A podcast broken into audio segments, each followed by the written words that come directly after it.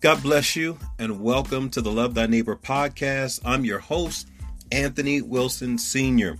God bless you and thank you for tuning in. Right now, I don't know where you're listening from, whether it's Apple, Google, Breaker, Spotify, Castbox, Pocket Cast, Radio Public, or a host of many other platforms that we're broadcasting on. I don't know what country you're in the US, Ghana, France, Ireland. We are broadcasting nearly all over the world, and we thank God for the opportunity to come into your car, into your living room, um, at your workstation, on your job. This week, we're going to dive into a very interesting subject. Uh, in the year 2020, we have seen this as a very difficult year. A lot of friends and loved ones uh, have passed on. And just this past week, uh, I did a funeral, uh, my second of the year. Now, that doesn't sound like a lot, but that is a lot. Uh, being a pastor of not a very large church, to do two funerals in one year is actually a lot when I was averaging probably one funeral every two or three years. And so um, I decided to look into the Bible to what a funeral is supposed to look like. Number one, to see is it biblical? And number two, how is it done in Scripture? And so today on Love Thy Neighbor, we're going to take a look through Scripture to see what a funeral looks like and is it something that is biblical? What does the Bible say about it? And so stay tuned, don't go anywhere. We're going to have some quick messages from our sponsor, and I will be right back with what does the Bible say about a funeral? God bless you. You're listening to Love Thy Neighbor.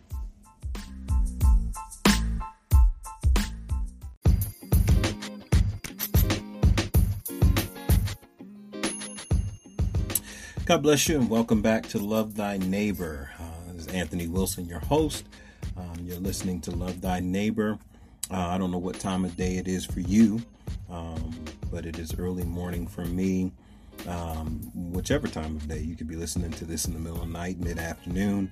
Uh, I just pray that this information is uh, beneficial to you, that it equips you, empowers you, and edifies you uh, so that you can love God with all your heart, soul, mind, and strength, and love your neighbor as yourself.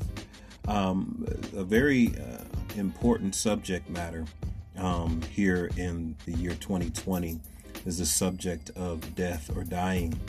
And so, along with that subject, is funerals. Uh, and so often um, we do things without actually uh, knowing what the Bible says about them. And so, I'm a person that goes back and looks at things closely, like, okay, what what does Scripture actually say about that?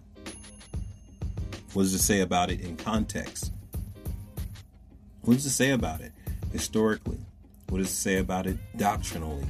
Um, does Scripture teach us anything about this? Um, and a funeral is something that is a staple of our culture. It is something that is very normal.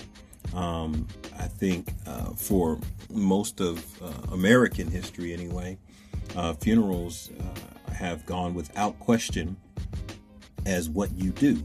Um, and I'm not disputing that, but I would like to um, just do a Bible exposition of the subject uh, to take a look into it. And I, and I, I, I believe this will interest you, and I think we're going to find some very interesting things about um, funeral. Now, number one, the word funeral is not in the Bible, um, as are a host of many other words that we use um, in our culture that relate to things um, that we believe the Bible teaches about, but the actual word is not in the Bible. The Bible does use the word burial or grave or to bury. Um, when studying this word, I looked it up both um, in Hebrew and in Greek. So the Hebrew word burial or grave, and for you Strong's readers, this is a uh, 6900 quabara, um, refers to um, a burial place, a memorial, a sepulcher, a tomb, right? Um, it's it's a place where you put the dead.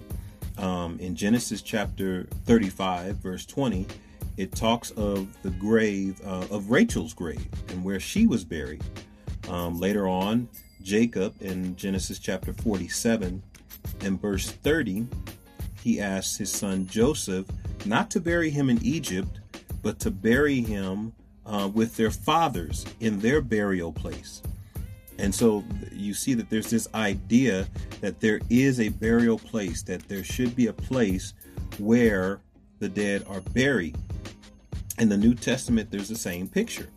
Um, for you uh, Strong's readers, uh, 3418, manuma, manuma. Um, and this word is very similar. It means um, to bury, it means a tomb, it means to memorialize or to remember.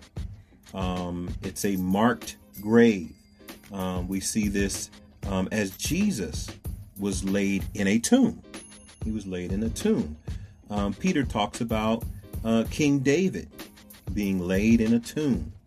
Um, so this idea of being put in a tomb um, is, is a very biblical idea. It is a very normal idea to have a place that is marked um, for our dead, uh, those who have passed on from this world. And so we see this as something very common in our culture, and we see it very common in the Bible. So there is a burying place, a burial place, a place where the dead are put or laid to rest. Um, the second thing that I looked up was um, the funeral itself. Um, and I could not really find anything on the surface that talked about a funeral. But what I did find, number one, was the funeral procession in Acts chapter 8, verses 1 and 2 it explains the death of Stephen. Now, Stephen was stoned to death at the end of Acts chapter 7. And in Acts chapter 8, it talks about the persecution that the church was under and that they were scattered. And verse 2 says there was devout men that carried the body of Stephen uh, to the burial place, and there was a great lament made for him.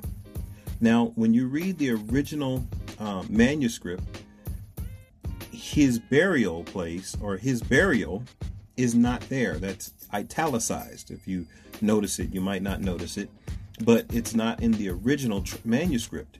And here's why the word that they're using, um, devout men carried him. The, the carried there is a unique word that is only used one time uh, in the Bible. Um, and it's this word, uh, sakuma, Sakuma Mizo. Sakuma Mizo. Sakuma Mizo. And for you Strong's reader, it's 4792. This word literally means for a group of men to carry something, either to carry harvest or carry um, something to be burned or something to be buried. Um, it means to take up a body for burial, as in carrying away a corpse. This is where we get the idea for pallbearers and the procession, where you carry the Bible to the grave, uh, to the grave site or to the burial site, uh, to be put in the sepulcher or into the ground. Interesting, huh? Yeah. Uh, and so we see that there is this idea of devout men carrying Stephen to the place where he is to be buried. Um, it goes on to say that they made a great lament or mourn. This is a beating of the head or chest, that it is, they are mourning. Strong's Concordance um, uh, 287, or sorry, 2087. Um, capitos, and it only has one occurrence. This this term to lament in this way, only one occurrence. The writer of Acts, uh, Luke, uses this term to describe uh, the burial of Stephen. And so we see that there is a burial place or a tomb. We also see that there's a procession where the body of the deceased is taken to the place of the burial. But what about the funeral services? That one uh, was a little more difficult to uncover.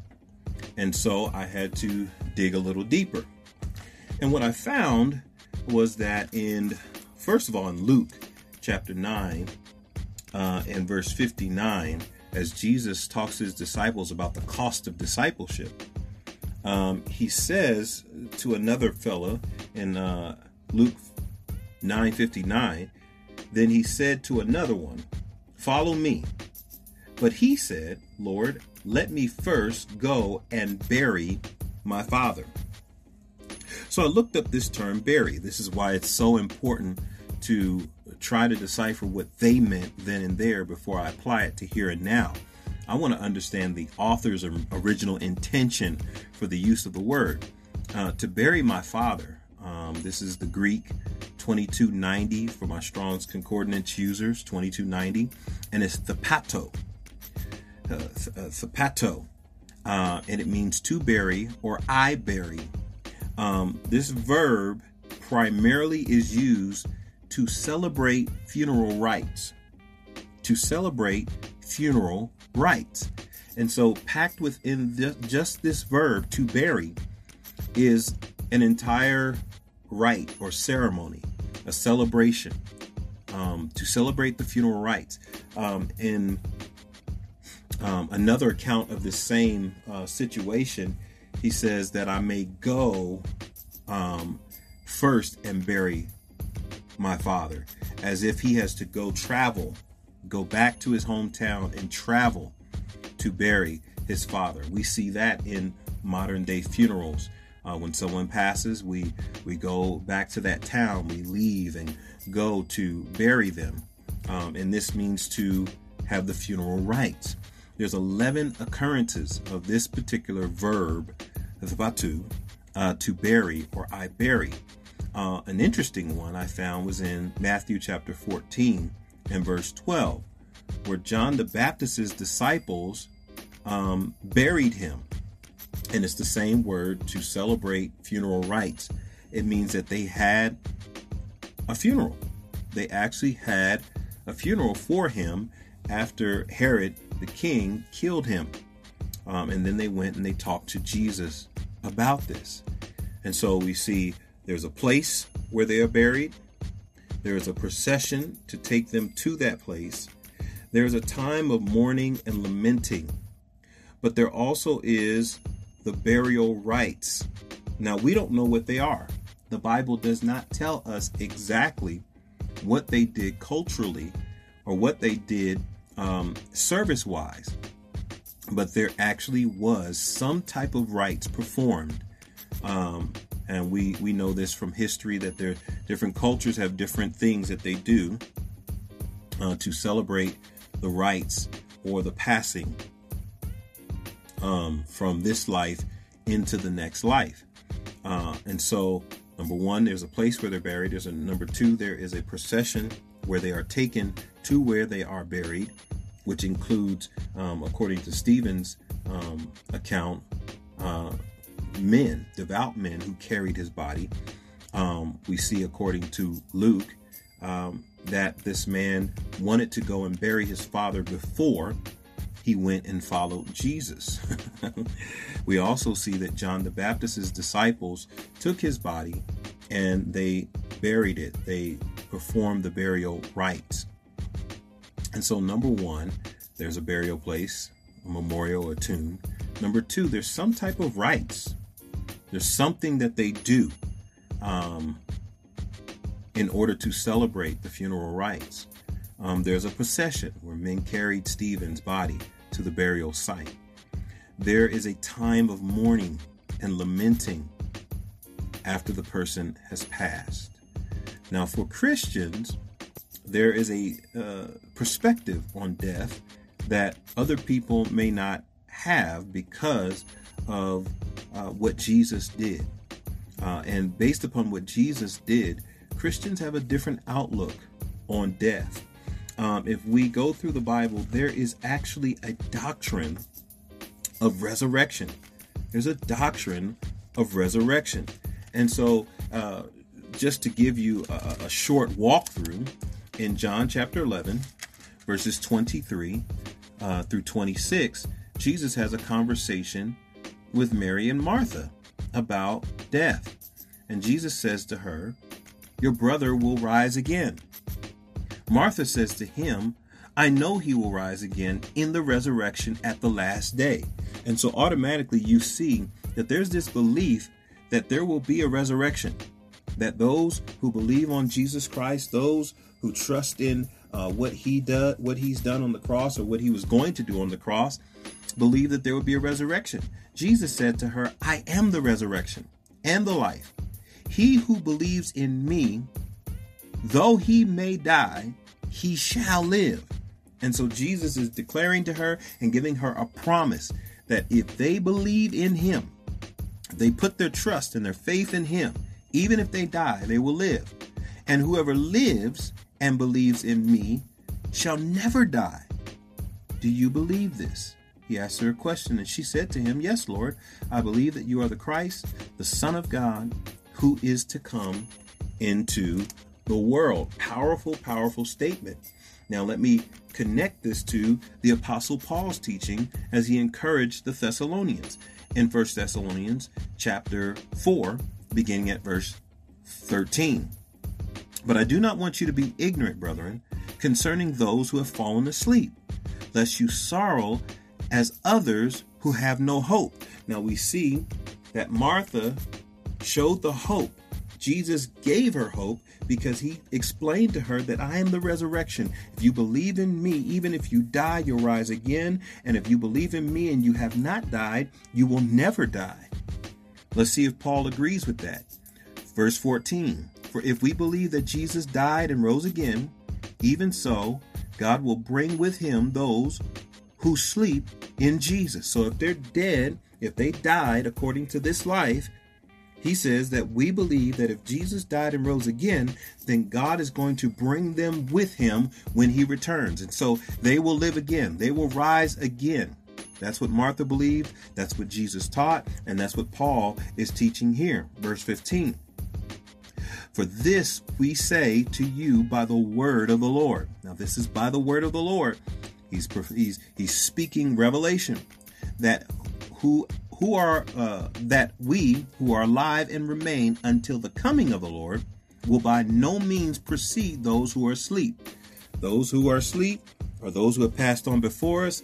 They are already there. They are already in the presence of the Lord. When He comes, they're going to be with Him, and we're going to see Him. We're going to see all of them. For the Lord Himself will descend from heaven with a shout, with the voice of an archangel, with the trump of God and the dead in Christ will rise first.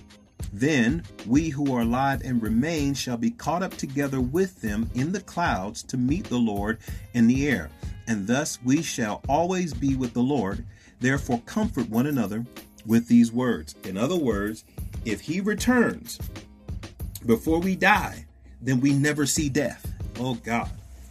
Oh God. This is what we're supposed to be comforting each other with. This is what we're supposed to be sharing with each other. This is what we're supposed to be teaching each other. And I believe at a funeral, this is something that we should share.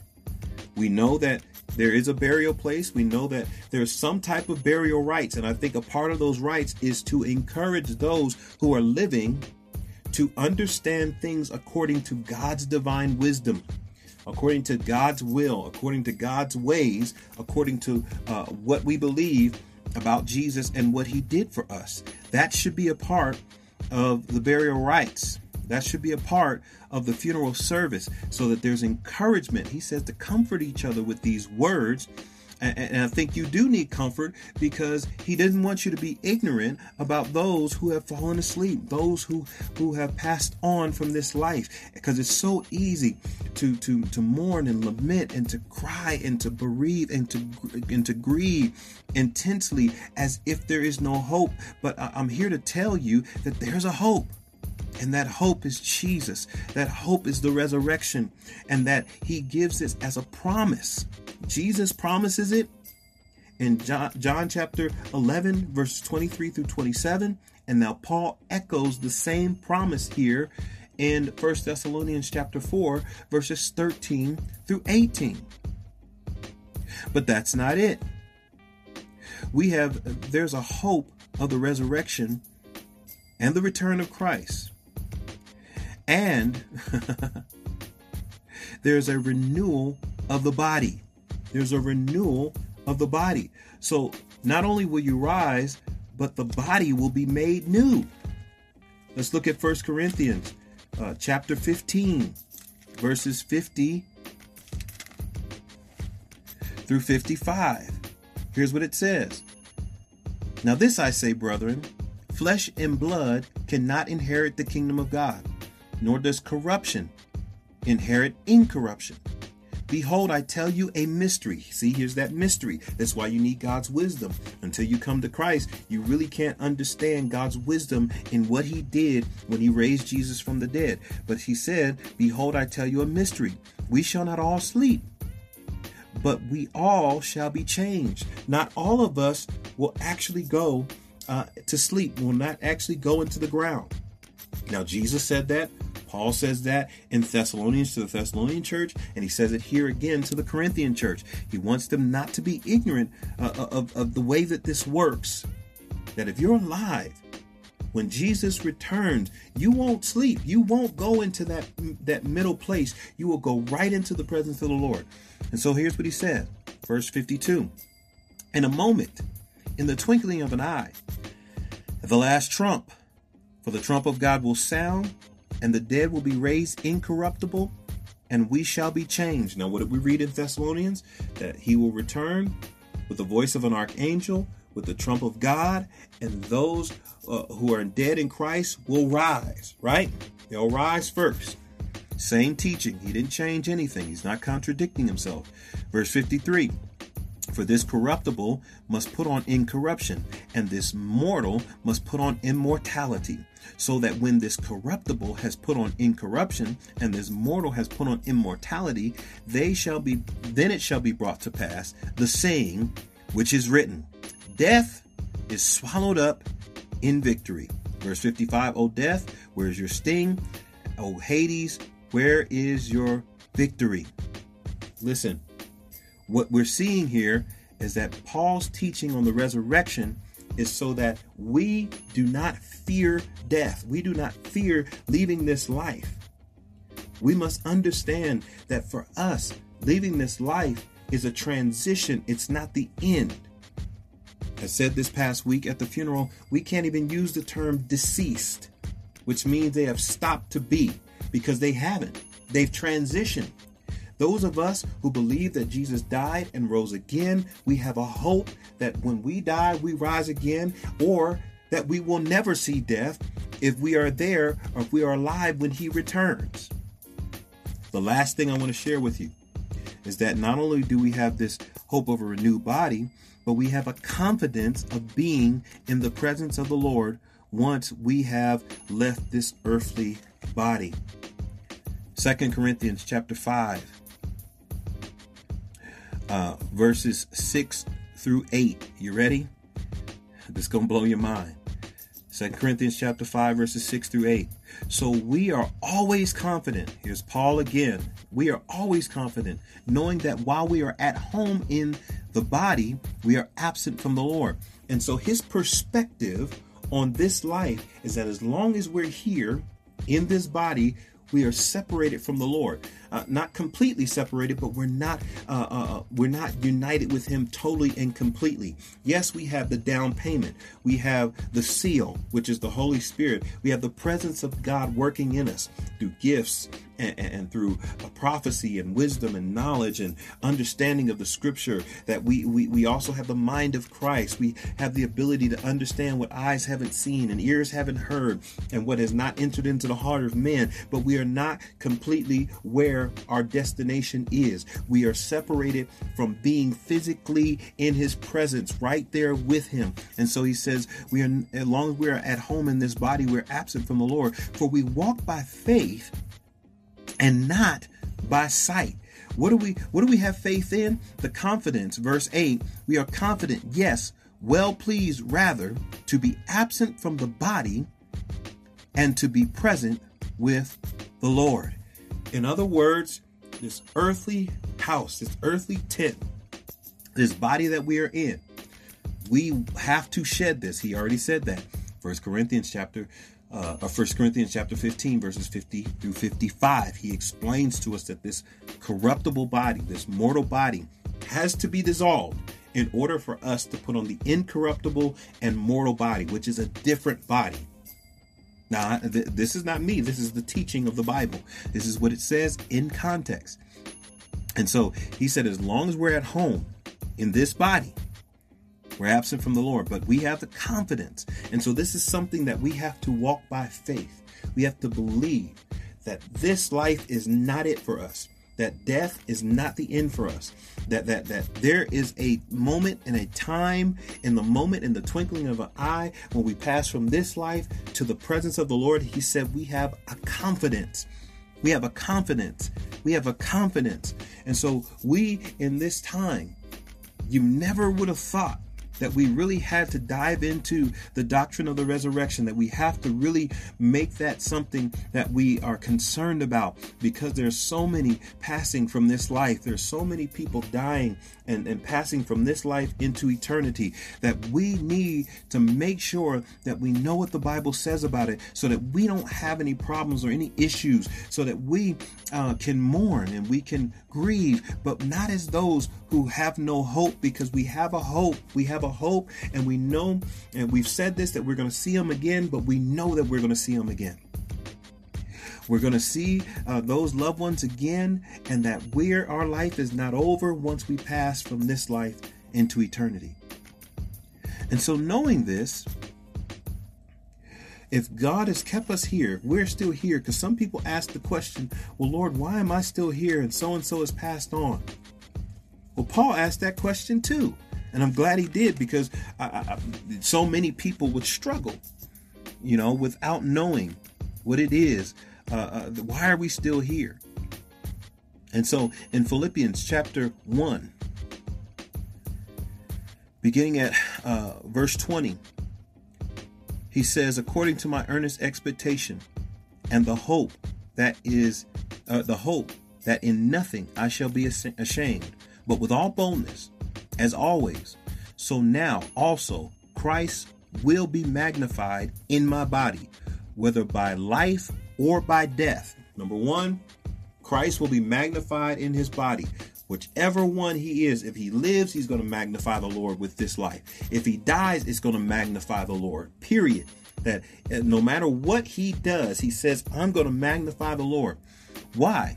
For to me, to live is Christ. So, number one, if I live, it's because Jesus has kept me alive. But he also says, to die is gain. What does that mean? Because to be absent from the body is to be present with the Lord. And so he's saying to us, uh, uh, us as we read what he said to them, First of all, he's explaining to them, I don't want you guys to worry about me. I don't want you to mourn me. I don't want you to be hurting over me because if I live, it's Christ. But if I die, it's still gain. Verse 22 But if I live on in the flesh, this will mean the fruit from my labor. Yet, what shall I choose? I cannot tell. For I am hard pressed between the two, having a desire to depart and be with Christ, which is far better, Paul has suffered for Christ. He has lived his entire life suffering for Christ, imprisonment, beaten, nearly killed multiple times, but but every time the Lord has kept him because it wasn't his time yet, and so he stayed and he did what he had to do. But there were moments where he said, "You know what, Lord, just take me. I want to be with you. I want to be with you. I've done all that I can do here." But verse 24, watch this.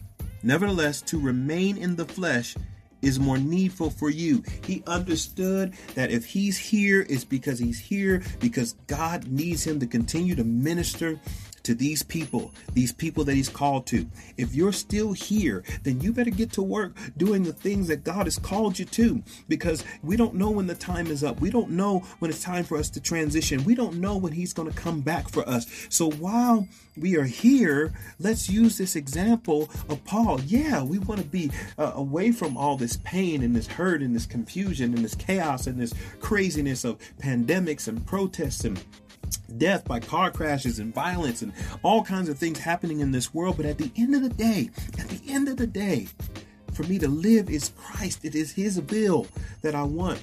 But to die, I know. I know where I'm going when I die. So I'm not afraid of that. I don't fear that. Verse 25, and being confident of this, I know that I shall remain and continue with you all for your progress and the joy of faith, that your rejoicing for me may be more abundant in Jesus Christ by my coming to you again. And so the Apostle Paul is encouraging the Philippian church. He's in prison. He doesn't know if they want to kill him or he's going to live or die, but it doesn't matter. If I remain, I'm going to keep doing what God called me to do. And so that's my encouragement to you today. That's my encouragement to you today. They used to say when I was growing up, I want to live so that God can use me anytime, Lord, anywhere. They used to sing another song, Lord, I'm available to you. My will I give to you. Use me, Lord, to show someone the way. Uh, Bishop Paul Morton said, Lord, whatever you're doing in this season, don't do it without me. To live is Christ, to die is gain. I pray that this has encouraged you in this season of very difficult times. Um, and I pray that you share this with someone who has lost someone so that they can have the hope, the hope of the resurrection, the hope of this life in Christ. And if you don't know Jesus Christ today, then you don't have this hope. And I want you to have this hope. And so let me pray with you. Say, Father God, forgive me for all of my sins. I bow my knee and I put my trust in Jesus Christ. I believe that He died and He rose again, and He is now seated at the right hand of the Majesty on high. I put my trust and my faith in His sacrifice, which pays the price for all of my sins, and His resurrection, which allows me to have eternal life and to know that I don't have to fear death because He overcame death. Father, forgive me, wash me, cleanse me of all unrighteousness. From this day forward, I will live for you and follow your word. In Jesus' name, amen. If you prayed that with me, I want you to reach out to me. I want you to um, message me. Uh, please send this to a friend. Um, be a blessing to someone who needs uh, to know this information. Thank you so much for those that have been donating and, and, and, and, and helping us out. Um, continue. Thank you so much. Keep us in your prayers. Um, if you would like to donate financially, um, you can go do a one time gift at my Cash App, um, dollar sign A Wilson 22, or you can go to Google and Google Anthony Wilson Anchor, um, and I will come up. You click on that link, you scroll down, look at the support button, click that support button. You can support us with 99 cent, 4.99 or 9.99. Any of that will help us uh, to continue to take uh, this gospel message around the world. Um, if you were supporting and you stopped for some reason, uh, pick it back up again. Uh, we definitely uh, could use your financial support your prayer support, and please share, share, share, share, share. Share this with as many people as you can, especially during this time and this season. Remember, love the Lord your God with all your heart, soul, mind, and strength, and love your neighbor as yourself. God bless you. Thank you for listening to the Love Thy Neighbor podcast. This is your host, Anthony Wilson Sr., signing off. God bless you.